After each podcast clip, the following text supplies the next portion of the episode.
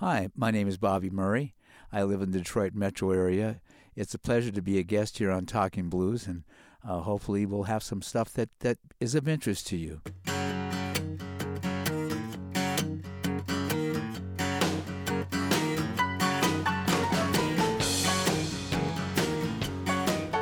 Bobby, you have an interesting combination of being an Irish American and Japanese. Uh, were you brought up more one or over the other, or were you just brought up as an American? Well, it was kind of equal opportunity, Mako. Um, even the house was decorated in Western and Eastern theme. The food would be mixed. You know, my, my dad, being Irish American, was kind of a meat and potatoes guy, but my mom would mix in um, some of the Eastern dishes too. And so it was kind of a combination. And, and you know, we we spoke some t- a combination of English and, and Japanese at times. And uh, so that was that was kind of uh, you know in- interesting and we would we would go back and forth about every three years between Japan or Okinawa and the U- U.S. My dad was career military, so uh, in the Air Force, so we traveled a lot and go back and forth um, from Japan to uh, the U.S. So when you were living in the U.S., were you eating? Like, did you were you brought up with any Japanese culture at that time? Oh yeah, yeah, uh, yeah. I could, uh, you know, my my language skills speaking Japanese are probably that of a a child, but my accent is great. Um, uh, you know, so it was. I could I could get around to Japan pretty well and stuff. You know, um, but yeah, we we had. Um, it was it was kind of a dual culture. I liked I liked cowboy movies and I also liked samurai samurai movies too and stuff.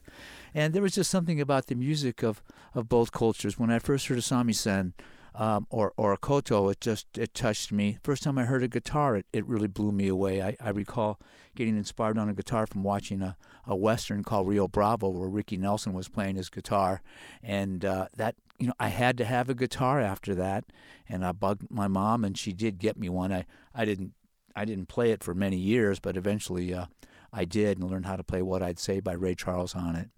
Wow! So was it driven by the fact that you heard Ray Charles that you thought I need to pick up the guitar seriously, or how how did that happen? Well, you know that was kind of a, a popular song at the time, and uh, I wanted to learn it, but I didn't learn it. My sister learned how to play it before I did, which was, you know, maybe a little embarrassing because she was two years younger and she kind of like grasped it right away.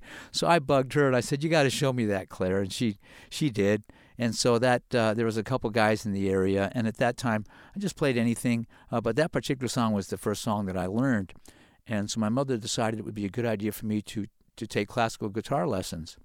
And I recall playing what'd I say in my classical guitar class, and the teacher what got infuriated, and I was thrown out of the class for playing that. You know, I don't think teachers are like that anymore. Now it would be like, oh, that's great. I'm so glad that you learned that on your own. But today we're on page 26 and talk to me about that after the class. Well, this person just was furious and demanded that I, I leave, gave the money back and said, don't come back again. And I was 12 years old then. And uh, something inside of me on my walk back home, first I was a little hurt and embarrassed, but then there was a part of me that also beamed a bit with pride. And something inside of me said, you know, that is what you just played Ray Charles is every bit as worthy as anything in the classical music genre either, whether that's Bach, Beethoven, or Brahms, or what have you. And that always stayed with me. Later on, it would kind of come out more. But it wasn't my passion at the time yet. It's interesting to me how many people have talked to me about great teachers who musical teachers who inspired them to reach further and just as many time i've heard about horrible teachers that put them off of music for a little while that that made them stop or that affected their learning. So it's it's interesting that you know and you used it as a motivation, a motivational factor as opposed to letting that stop you. But I can imagine uh, somebody else might have said, "Okay, that's it. I'm not going to play anymore." Yeah, yeah. Um, I I just uh, I just thought that he was wrong, and uh, deep in my heart, I knew that he was, you know, that I was actually right. So, and that all music was worthy of the same respect. And not that I had studied that, you know, culturally or anything like that. It was just something I just knew inside of me. Wow. So, very early on, you met up with another guitar player who is who's done quite well for himself, and and you played with him in a in a high school band. Can you tell me about your relationship with Robert Cray? Oh yeah. Um, uh, he, he was so talented and gifted even when we were essentially kids. Uh, I'd moved to another high school, and uh, Robert went to school there, and we, we were playing in a high school band together, and he was just so gifted, and uh, I learned a lot from him too. So, and, and Robert was also our lead vocalist. So we had, you know, we at that time it was more of a rock band. We played anything that was, and it was the late '60s, early '70s. So you know, um, the, you know, the Jimi Hendrix or uh, Eric Clapton and you know those kind of guitar players were happening. Although we both had a, a strong, we could play a lot of uh, R&B and soul songs, you know, like uh, Sam and Dave or Booker T and the MGs and that kind of thing too. Because you know certainly Steve Cropper was an early hero of mine. And so we, we played we played in a rock band. We were we had kind of a monopoly on most of our dances, and uh, so we did a lot of those. Uh, and then at our graduation, we saw we had Albert Collins perform for us, and that was uh, that changed everything. I mean, we both always dug the blues, but that really really blew me away. That and I would say seeing BB King, uh, I think when I was 17 or 18 too. It just, I mean, I I love all kinds of music. I love all kinds of guitar music, but there's just something about the blues that really I like, oh wow, this is something that I just it just really moved me in a way, and, and of course with Robert too, uh, no doubt. You know, we would you know spend our spare money on records.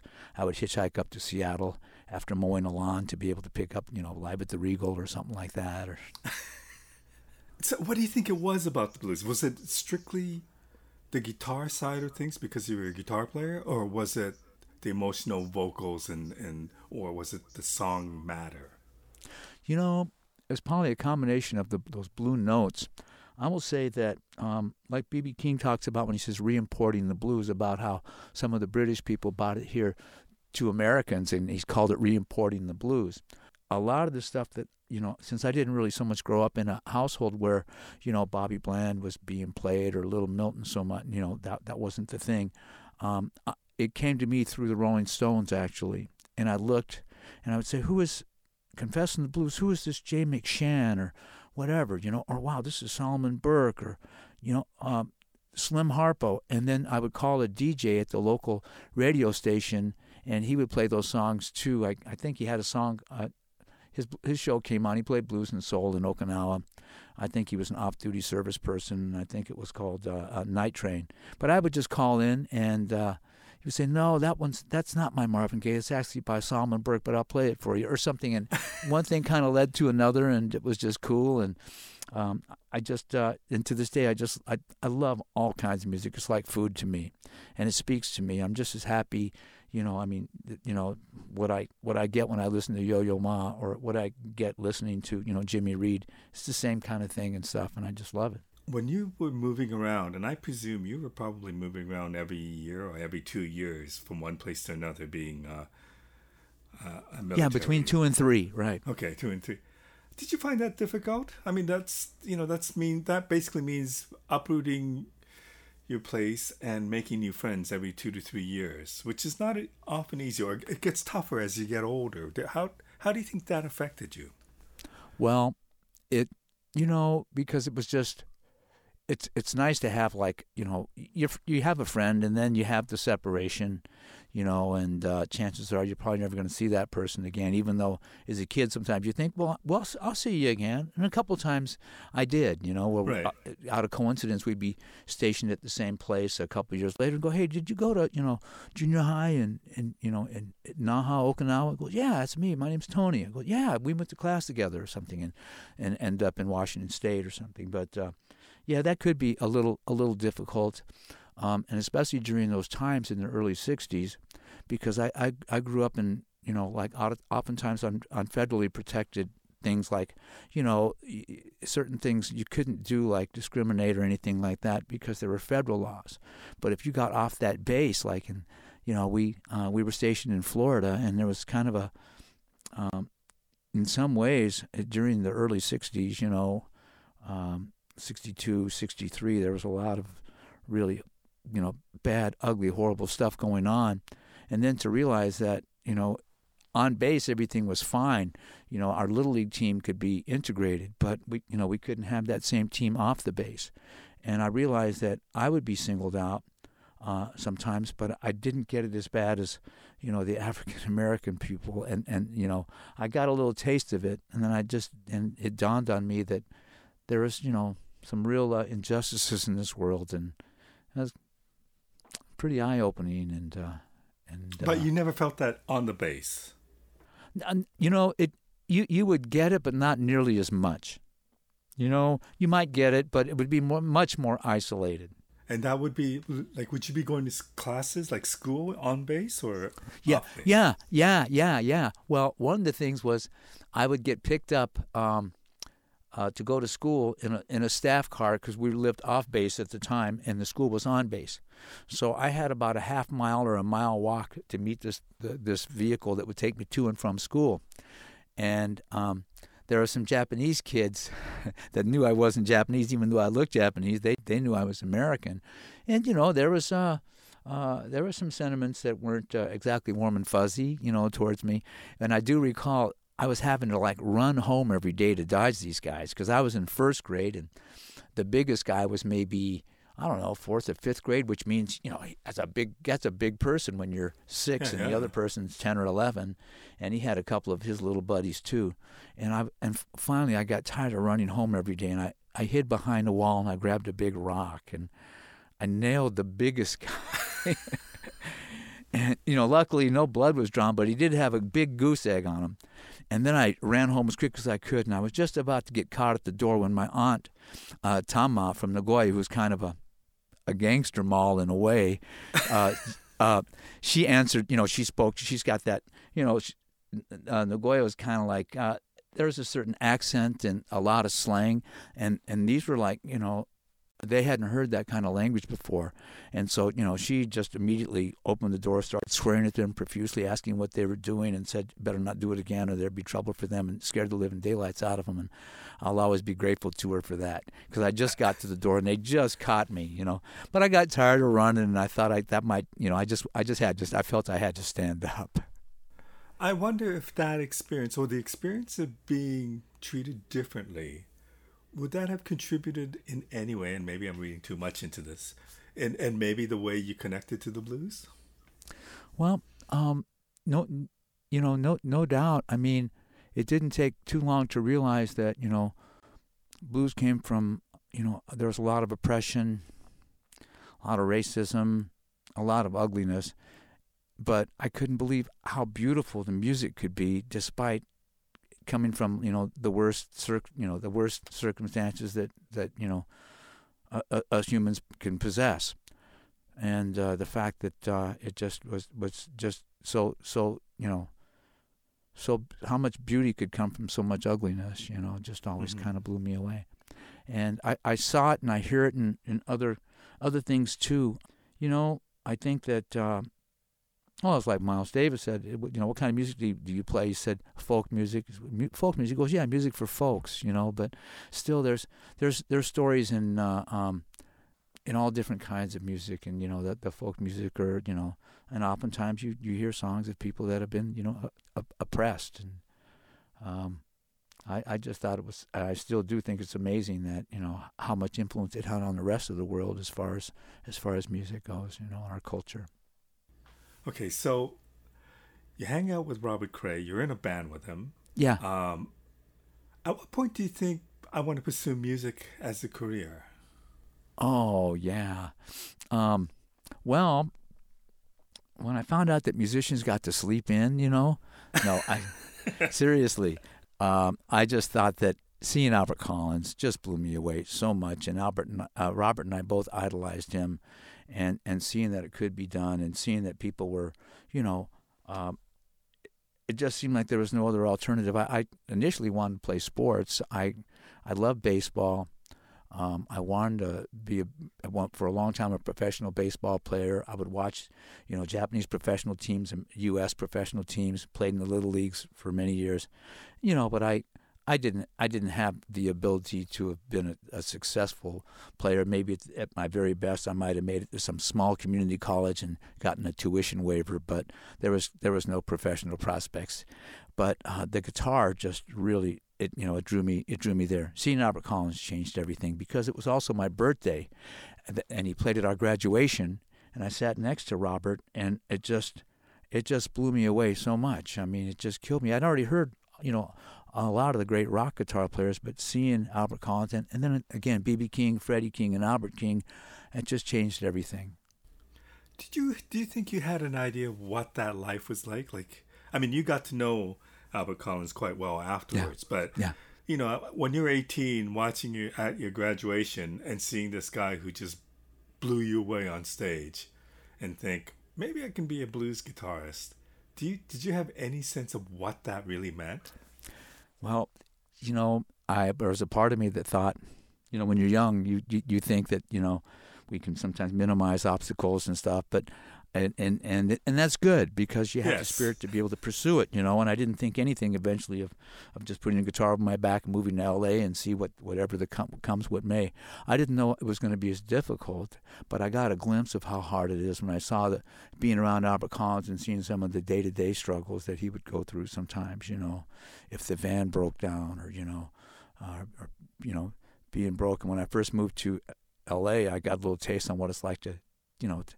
To, miss a meal or two or to miss a couple of days of eating, you know, and it was like, wow, this this stuff isn't always easy. It's, it just isn't like becoming a rock star or anything like that. But I also thought that, you know, probably everybody that's got done anything worthwhile has persevered and hung in there.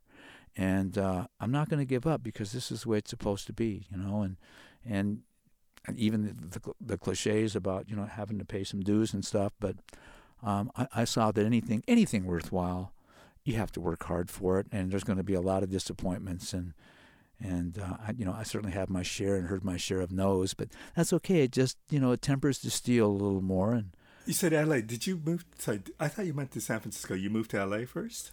Yeah, I moved to L.A. first. For what uh, reason? Like, what did you think would? would why L.A.? Well, that's where Albert Collins was at. Oh, and and you know we were I thought maybe I might have a shot. My dream was to maybe try to get a gig with Ike and Tina Turner because, um, you know, the, Ike Ike's favorite guitar player was Albert Collins, and I thought maybe you know I did a pretty good imitation of Albert. and That might get me in the door or something.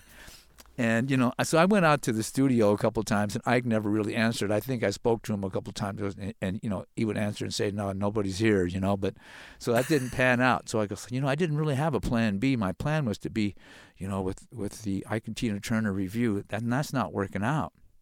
Well, I started submitting demos in L.A., and uh, and it made me feel good in the fact that people would still give me an audience, even though it wasn't like uh, blues was, you know, at that time, uh, I mean, disco was just hitting the scene. You know, at that time there was this new artist named Bruce Springsteen or something. Different things were going on. Yeah. And, uh, but also, uh, like on ABC Records, there was still BluesWay. So uh, there were some artists that were on major labels. I think uh, uh, Otis Rush had done an album on Capitol. Um, you know, Albert had something on a label that Bill Szymczyk from the Eagles had produced. Of course, BB was with ABC, and Bobby Bland was with ABC, and uh, so it seemed like there was. And Shuggie Otis, uh, Shuggie Otis inspired me. I thought because we were almost the same age, I go, well, Shuggie can get something shaken if if you play your cards right and hang in there, you might be able to you know get something going too. So he was certainly an inspiration, and, and, and several others. Well, it I, eventually I, I submitted the demo to a company called Elka Records can, sorry, can I ask you? Yeah. What was the demo? I mean, at this point, you're con- convinced that you're going to pursue the blues music direction. Yeah. yeah. yeah. So, what was the demo like? Well, it certainly wasn't well thought out. I, I put together some genres that I of, of different genres, all blues oriented. Um, you know, maybe something funky, something a little rocking, you know, but and and uh, just to show what I could play on on guitar, about five or six songs you know, for possible session work or or if somebody might perceive that as an artist and stuff. I mean, I I'm kind of amazed looking back that you know here's some very serious music industry people that gave me the time and sat all the way through it, you know. But uh, and and uh, but just hearing no a lot, it's like you know we're not saying you can't play, and, but you know we're going to have to pass. You know what? You know keep us in mind. You know you get all those form letters from the different record companies, and they politely say no, and and that was okay because I I was also had a group of friends that were doing the same thing. We're pounding the concrete, submitting demos, and, and hearing no a lot, and uh, you know, and it seemed to be a big part of it. You know. Are you singing on these demos? No, No. So these no. are all instrumental. Yes. Blues? Okay. but I mean, it's it's it sounds like you put some thought into this. I mean, Yeah. to think about the other artists who were making it at that time, the different rec- record labels that were assigning them, and Yeah. and kind of making your own demo. Yeah. Um, did you have a sense of? I mean, what made you pursue that route as opposed to just grinding it out in the bars and and trying to make your names for yourself that way? Well, I, I'd kind of already done a little bit of that, and I saw what was going on, and I thought that, like, you know what, I gotta, I'm gonna have to leave Washington State and get down to L.A. And, and the thing is, I remember Robert really kind of, you know, said, you know, we're playing together in a band. If things don't go well, we, we've got each other to look out after each other. When you're by yourself, you have nobody else. Man, I wish you'd stick, stay with us, and that way, I, I know, and I'll feel better knowing that, you know, because we were pretty close, you know, and and. uh and I, I appreciated it and I just said, you know, Robert, you don't need another guitar player, man. You know, you got everything you need here. I got to find my own way here. I appreciate it. I'll always, you know, I, I mean, I was always proud of him then, and then when he, you know, did well, was fun being able to do a lot of shows with Etta and with Robert together and stuff. Or with BB, we did a, a record with BB King, and Robert was on it and did a duet, and I played on that one too, and it won a Grammy. Um, That's the Blues Summit.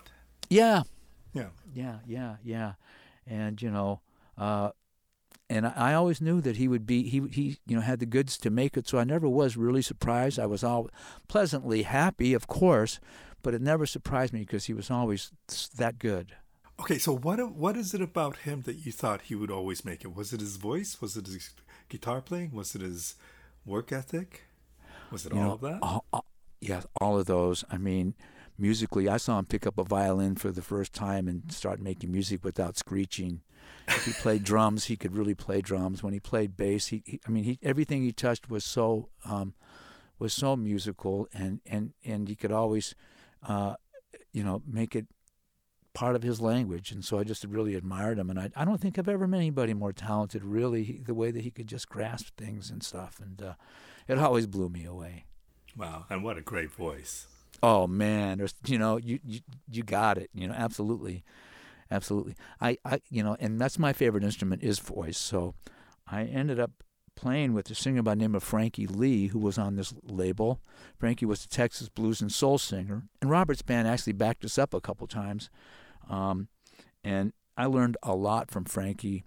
Um, and uh, he also used to play with Albert Collins, but he was on Duke Peacock, and man, could he he sing? You know, it was kind of his voice, kind of in between like maybe Bobby Bland's and Johnnie Taylor with his own thing, strong gospel roots, and you know, I realized how hard, you know, how hard how hard that hustle was, and oftentimes, you know, we'd be stranded somewhere a couple thousand miles away and no money in our pockets and have to figure out a way to get home, but um, it made it easier with two people because we would work, we would pick up different bands everywhere, but uh, you know, that was it was fun. I learned a lot from Frankie. So, when you're stuck 2,000 miles away from home, trying to figure out how am I going to get home, was there ever a point where you thought, why am I doing this? Or can I continue to do this for the rest of my life? you know th- there was never any doubt that it wasn't something that I was supposed to be doing. I I kind of realized that on and and you know and so you know when you're when you're younger it, it isn't so bad. I wouldn't want to go through that stuff now, you know, and, and No. there's a certain amount of comfort that I require, but back then it was like it was really okay, you know, and it was just seemed to be part of it. I always thought there would be, you know, it would lead to something, and that and that there was these experiences to be treasured. And what I wanted to learn musically wasn't always something that was in books. It was in a lot of clubs, you know, and and and hearing what you know the people were playing in Kansas, you know, the musicians were playing in Kansas City or in Dallas or you know traveling around and hearing hearing the different the different um, you know different styles um, being played in different places. I, I wonder what you, once you started working with Frankie Lee and, and thinking that something is going to happen, what was it that gave you that inner belief that things will be, things will work out? Well, I I thought that what we had going was strong and worthy, you know, of that, and that uh, you know, I, I think there's a certain naivete about how if if you put enough work into it, you know, something will will happen. And I realize now that that's not always the case, but you couldn't have told me otherwise, you know. Um, well, thank God, though, right? Because I yeah, mean, it yeah. did happen to you. oh, it's to me, my it's very basic. You know, if you, it's it's like, you know, the analogy that I would use was like, you know, if you keep chopping on a tree, you you know, it, sooner or later it'll come down and stuff. It's like, you know, but other times my mind would say, yeah, but this that person's got a bulldozer and I got a butter knife. This is going to take a long time. but I learned from Albert Collins um, because I, it dawned on me at an early age too. It's like, you know what, I I'm never going to be as good as B.B. King or Albert Collins or a, a lot of other people. You know, Andre Segovia, on and on and on. But that's but Albert said, but nobody can be you better than you. And if you have the ability to express yourself, and he said, and if you can come up with a style, some people go through their whole lives and never have a style. And that's what caught my attention. It's like, you know, I can have my own style and, and be comfortable and, and have a musical vocabulary and maybe eventually, you know, somebody can hear me on the radio and recognize that it's me. So I, you know, um, I, I was always um, in awe of, of a lot of wonderful musicians, and, and to this day, you know, I get inspired by all kinds of people in all kinds of different genres. I know you played with a lot of people, but is it correct to assume that when you met Etta James or when she called you to join her band, that was your big break? Oh, no doubt about it. It put me on. A, I played with a lot of people by then. Yes, you know Otis Rush, Albert Collins, um, you know Little Milton, Lowell Fulson, Percy Mayfield, Chuck Berry, Bo Diddley, etc. Just quite a few, quite a few people. A lot of that was through playing with Mark Naftalin from the Paul Butterfield band, but playing with Etta put put it on a whole another level where, you know, we were playing bigger venues, and she had uh, gotten a nice break. And the first call, actually, when she first called me, um, I, uh, you know, I did a lot of irresponsible things when I was younger, and I, when she first called me, I had to tell her that um, I wasn't. She she said, "Hey, I've heard some good things about you, man. Um, I'm, you know, I got a new band, putting together a new band. I'm looking for a blues guitar player. I hope that you're interested, and uh, we got a gig in New York, and can you do it?" And I, unfortunately, I was unable to do it because I had to. Uh, I had gotten in trouble with the law, and I had to give the county 90 days.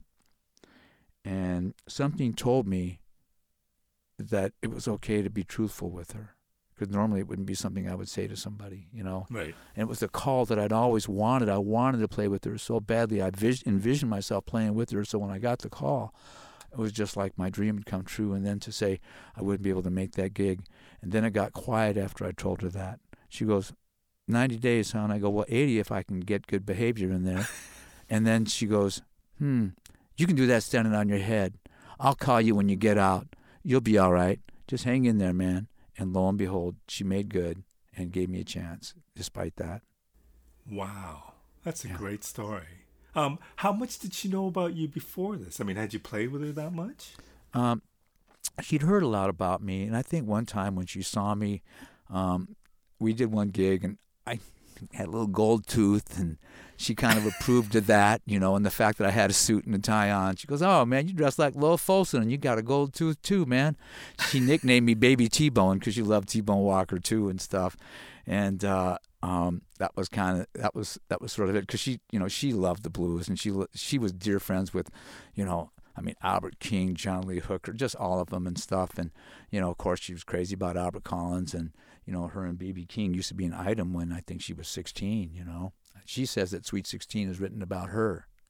Right. I told BB that, and he just gave a very sweet smile. He was crazy about her, too.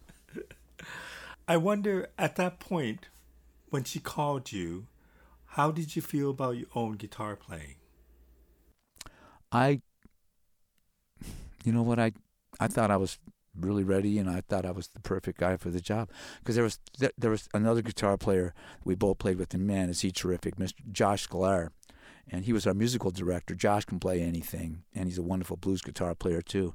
And I think she wanted somebody that's that kind of specialized in, in, in blues, and that's kind of how my name my name came up.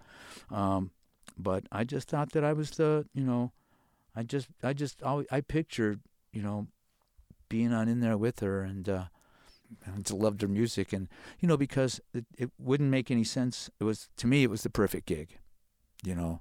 I could play soul, I could there, you know, blues, um, rock and stuff, and not that there was. It also called for some some you know some jazz, but that's which isn't my forte by any stretch. But there was a lot of great players in the band that would help me out if it came down to a jazz standard they could cover for me or something, you know. You said that your influences were Albert Collins and B.B. King, two great guitar players. Mm-hmm.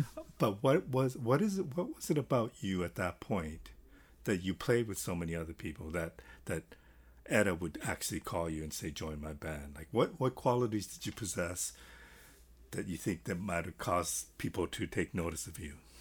Um, I think also the fact that um, she knew that I'd played with Johnny Guitar Watson, and they were very close. And uh, Johnny was an idol of hers. And when we talked on the phone, everything, you know, um, she goes, "Man, I heard a lot of things about you, you know," and and I kind of got lucky, I think, in in in the respect that. Uh, uh, people that she had contacted and said, you know, she she said everybody I've contacted just recommends you. Uh, you know, and uh, her manager said the same thing too. And I think um, her husband liked the way that I played. He'd heard, he'd heard me play before too, and and I think uh, Jim Pugh from the Robert Cray Band put in a really good word. Tim Kaihatsu from the Robert Cray Band, uh, he was leaving Etta to play with Robert full time, and said, "Hey, you know, you should really check out Bobby Murray." You know, and so there were some people that that threw some good shout outs for me. I think Tom Mazzolini from the San Francisco Blues Festival put a good word in for me too. Wow. So how long did it take till you knew that this was your gig? That Um, you were accepted as a band member? Uh, You know, you know. I remember telling my ex-wife at the time we went to go see and I and I said I'm going to have that gig. About two years prior, before I got it, she looked at me and just kind of smiled, and you know, I, I just just felt it was where I was supposed to be. It it didn't. I guess maybe from the the first gig, the first rehearsal, I just loved what she was doing and the other musicians, and um, just really a good, wonderful, a, a wonderful cadre of musicians. The musicianship was superb and then just being around her it was just the coolest thing ever. She had the greatest stories, you know, and she was happy to share them on the tours and stuff. And uh, you know, um, it was just always fun being around her. I, as great as she is, I'm not sure if she gets the recognition she deserves. Um, tell me about the Etta that you know. I mean, I think it speaks volumes. Uh, the first story you told about her believing in you and willing to wait 80 days for you to come out. But tell me about the that you know and um, the, the amazing person and singer that she was. Well, she had a big heart, a very big heart. Um, she would give people op- opportunities. Um, oftentimes, it might be somebody that was a friend of one of her sons that would end up, uh, you know, getting a job and uh, getting some opportunities um, that that may not have been afforded, you know. And uh, she was she she was very protective in some ways of herself. So she had a this persona that was like this tough gal, you know. Um, but it was probably because she was very big-hearted and kind-hearted, and that was what she put on up there. And being in a, a male-dominated business, you know, have, whether it's producers or you know record company execs and stuff like that, she she figured out you know what that game and system was, and and you know ended up learning how to play it, but still staying true to herself completely. She just wasn't interested in you know doing something. If she couldn't feel it um, and and believe that it was right for her musically she wouldn't do it. You know she just wasn't somebody she was open she was always open minded about a lot of things and and and you know she knew whatever she did she was going to put a, there'd be a certain flavor of hers and I think I learned that from her too. You know, it's like you know, just make sure and put whatever you do, just make sure and put your own stamp on it, so it's you. You know, so she she saw different musics change because I mean she was there from you know, the beginning of rock and roll, the golden, you know, blues stuff over at Chess, all the great soul stuff. She was very close with Otis Redding. He was going to produce a record on her, you know, when he had passed away, um, which was probably one of the reasons why she was afraid about flying in small planes, you know. And, um, um, she, you know, she was close with, uh, you know Ritchie Valens and all the people that when the Big Bopper and all of them went down in that plane too because her you know she already had roll with, with me Henry so she was she was in so many bags.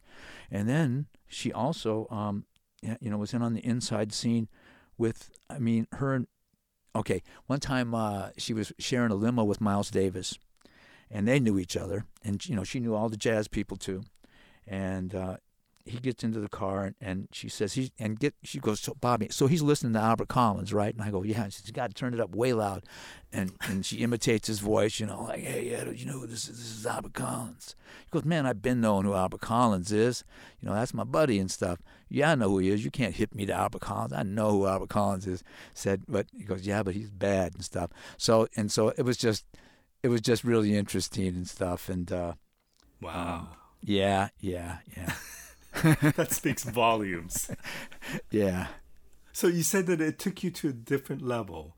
Um, can you maybe give me a handful or a couple of highlights of working with her? Of working with Etta?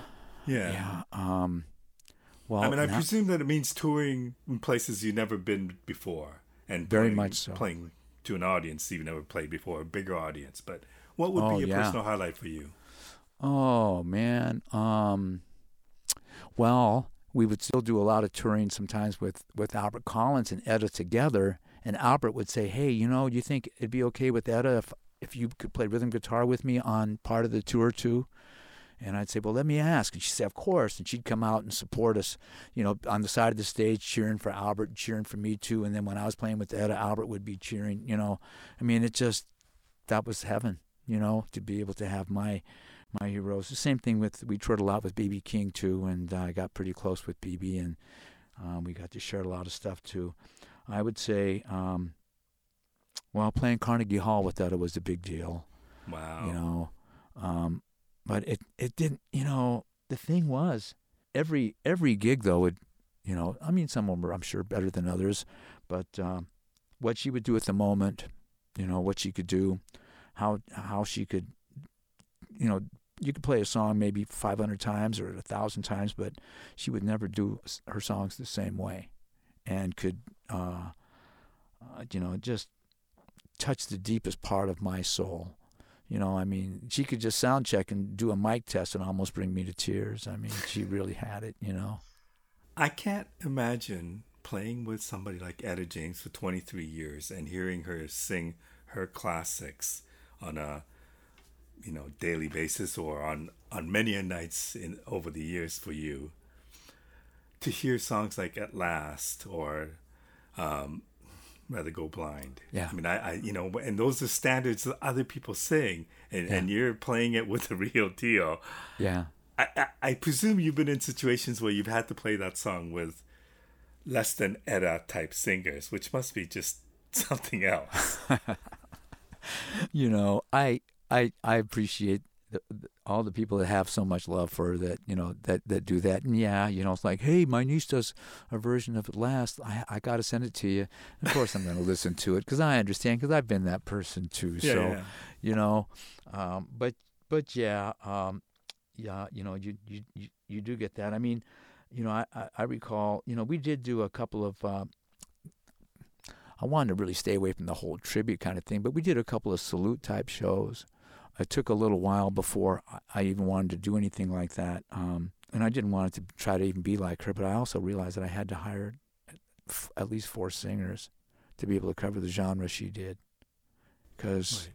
you know, um, she could just as easily go from country to blues to rock to jazz, you know, and, and most people it's one or the other, you know, um, and uh, and so it, it- and so, you know, we did we did some shows and there was some some uh, pretty good feedback on that, but I didn't want to. Uh, I thought that if I'd stayed too much in that bag, we would what we would do is we would do songs that she did and reinterpret them and do it another way, you know, which is something she'd always encourage us. Like you got to do it your own way, otherwise there's no point. It must have been quite a. I mean, working with somebody for that many years and then not to be working with them anymore. That must have been a difficult adjustment. Yeah, yeah, yeah. I uh, I I was trying to uh, actually write a song about it, you know, and I kept on getting stuck, and uh, I couldn't get anywhere with the song, and it just never really went anywhere. And I remember my my wife saw me struggling with it, and she goes, you know, I I was there for a lot of this. I've got some ideas if you want to let me try to give it a try. And she finished the song, and I'm really really happy with it. And this is uh, love letter to. yeah, yeah, and Okay. and Greg sang lead on it, you know, and um, he conveyed it just beautifully. It was just, um, you know, to try to put in a nutshell what it was like to uh, to play with her. Because see, I moved here from from uh, from Detroit, from California, Right. um, and I needed to get permission from Etta. You know, it's like, hey, I'm moving to Detroit. I, I met a gal. It was on. We were on tour, and I met my wife to be at the lobby of the Fox Theater in Detroit, and um, and so she she goes, yeah. She goes, yeah. There's a major airport there. We'll be fine. You know. So uh, I was able to do that, and so it was a little bit different because you know I, I'd been in California for so long and stuff, and even though I lived in the Bay Area, it was only 400 miles away from from L.A. where she lived. Um, I tell you one thing I'd like to tell you though, Marco is I remember one time we were doing a recording session, and uh, I, I I misplaced my sunglasses, so I asked her son. It was at her house. He goes, "Hey, you got extra pair of shades? The sun's kind of bright tonight." He goes, "Here, take these." So I show up at the uh, recording session. I didn't know that it was a pair of uh, John Lennon sunglasses that were a gift to Etta, and uh, and and and so she goes, and and then it turns out that I ended up losing them too because Julian Lennon had given these are my dad's. I want you to have them. So I I didn't know. I thought they were just down to her oldest son, who was uh, our our drummer. Uh, Percussionist at the time was here. Just take these, man. And so I lost them, and she just said, "You know, that was a gift from John Lennon, man. I bet you got drunk and lost them, didn't you?" I was like, "Uh, uh." and she forgave me. I, I just want to go back. The love letter to um, to Etta James is a new EP that you're releasing, and Yes. So this is something that's I don't know if it's come it's come out already or it's coming out soon. Yeah, yeah. I mean, you know, we we released it. Uh, it's just getting to some of the DJs now, and we'll be pushing it for a while because it's it's independent. Um, I, I I called the ensemble itself is called Love Letters from Detroit, um, and because I, you know, I thought you know it's it's going to be different. It's going to have a horn section, uh, a, a much a much bigger band. I went. I went for the instrumentation that that Etta had a horn section, a couple guitar players, maybe a couple keyboard players, and several vocalists and a revue like going back to the old Ike and Tina Turner thing I remember seeing them and it's like wow that's you know if you have a revue and everything's moving it's hard to you know it's always exciting you know. Um, or or Blues Consolidated those revues with uh, Junior Parker and Bobby Blue Bland and stuff that Duke Peacock used to have I just like the idea of it the problem is sometimes is there's a lot of people involved and so there's more, a bigger payout right but Right, uh, right. um, But is there a chance for more festival work? Um, yeah, yeah. You know, I, I haven't I haven't toured in, in quite some time. I would probably be open for it, but um, on the other hand, you know, I did a lot of that, so we'll see. It kind of have to maybe. I'd love to. I, you know, I can still do a lot of things in the area, right? I mean, it's, Right. you know, being here. You know, Toronto's not far away. New York's not far away. Chicago's not far away. You know, and uh, we'll we'll see. We'll certainly see. Um, uh, I I do you know I do miss you know a decent amount of that, and um, probably look forward to doing it again sometimes. Okay, I have to ask about Percy Mayfield. Tell me about working with him. Oh man, um, yeah, that was back when I played with Mark Naftalin, um, um, who was the original keyboard player for the Paul Butterfield band, and he had put together his his revue, and and Percy would oftentimes be a, a you know back accompanying him was just you're sitting there just looking at him. He was so funny. He was so so smart, and you looked at you know his his body of of songs, um, and and what a you know what a character, uh, f- funnier than all get out, and just to be around him. I mean, you know, what I- you know he wrote for Ray Charles for what you know all those hits for Ray Charles for all those years and stuff too, and and his songs. You know, please send me someone to love. I think was number one in 1950, and that song's about you know it's it's it's a song about yearning, but it's also a song I, I would say there's something in there strong about civil rights. Um, you know, the Cold War was going on. It just managed to cover a whole lot in uh, just a, a, a song, and and he had that ability to uh, put something into a song that was only several minutes long, but boy, there'd be a lot of stuff put in there. He was just a writer's writer, and I love the way he sang. Yeah, and, and what a beautiful song. That is Yeah. such a stunning song. Yeah. Um, Albert Albert King, you worked with him. Yeah, yeah. me about that. Oh man, um, he's Uh, it, it wasn't, you know, I we we showed up. I played with him a couple time, uh, one time, and he didn't have his band, and I don't know if he was that that you know thrilled with uh, with us because we didn't even get a chance to do a rehearsal. But I just I just uh, I loved him. There was nobody, you know, there was nobody like him. You know, um, there was absolutely nobody like him, um, and it was it, it, it was a wonderful experience, and he is he's certainly a big influence too. I mean, just crazy about him. Okay, so I'm going to go back to Albert Collins. Yeah. So you're sitting there at 18 on graduation watching this guy. Yeah. And you're just blown away thinking, I want to do that maybe. Yeah. Yeah. And years later, you're on tour with him and Etta Yeah. and sharing the stage and playing with his band. What What is that like? um, I try to remember to be grateful and, and, and pinch myself and go, man, you know, and I try to tell other people, you know, other people that um, might be inspired by me like, you know, if you just hang on in there um, and keep showing up and doing what you're supposed to do and giving it everything you can, good things can happen for you. You know, you you got to be in the mix and um, be honest with yourself and it's kind of stingy. It only gives you what you put in. But if you put it in, there's a very good chance you'll get it back. Well put. Okay, one other thing I want to ask you about, and I, this is a moment I actually remember. Um, I can't tell you the exact scene, but I remember watching The Sopranos and hearing "Blues Is My Business" come on. And then when I was researching this, I found out that you were the guitar player on that song. And then what a great song! what a powerful piece of music that you know that's that was very memorable when it happened because I thought, who is this? And, and tell me about that song. That's funny because I kind of did the same thing too because I kind of forgot it, you know. And I'm listening, and there's a guitar intro, and then and and my wife is in the other room, and she goes, "Oh, I like that," you know, and stuff. And I go, "Yeah." I think that's what my wife said too. Yeah.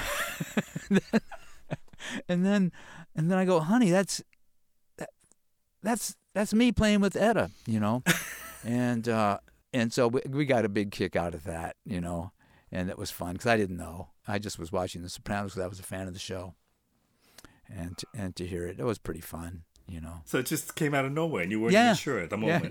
Yeah, yeah. Okay, so a couple other things. You were um, you received the 2011 Lifetime Achievement Award from the Detroit Blues Society. Correct. Yeah, yeah. What an honor.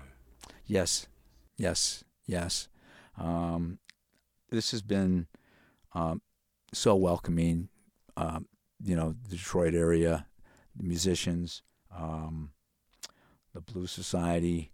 Uh, they just they just made me so welcome here. Um, and you know, because uh, Etta used to kid me. She'd go, Bobby, you know, California to Detroit. You know, I go, yeah. She goes, you really love it there, don't you? And I go, yeah, I do. You know, I like the seasons too. Don't get me wrong. I love California. I love Washington State, but I, I do love it here. And uh, you know, like the first time I ever saw a cardinal in the snow. But I also knew that there's a ton of great musicians here because I played with so many of them. You know, uh, even out on the West Coast, it was like, where's that bass player from? Oh, Detroit, huh? Or what have you and stuff. a couple of our bass players with Etta were from Detroit. You know, so Reggie McBride and Alan McGreer. You know, and uh, a lot of wonderful musicians here. So my final question to you is: When you look back on this amazing journey, tell me, how, how do you look back on that? I I feel um, so grateful to have been provided so many opportunities. I, I just feel grateful to have seen so many things um, and, and been a part of so much and uh, be with so many people that I truly look up to. And it's it's been a gift, and uh, I want to try to always be wor- worthy of the gifts that have been given to me. And you know, um, I'm I'm honored beyond measure. It's crazy to think that that kid who played the Ray Charles song got kicked out of his music class. Yeah. Made a living playing music. The best thing that could have happened to me. Bobby, thank you so much for doing this. Thank you, Marco. Thank you so much and all the best. Really appreciate this very much.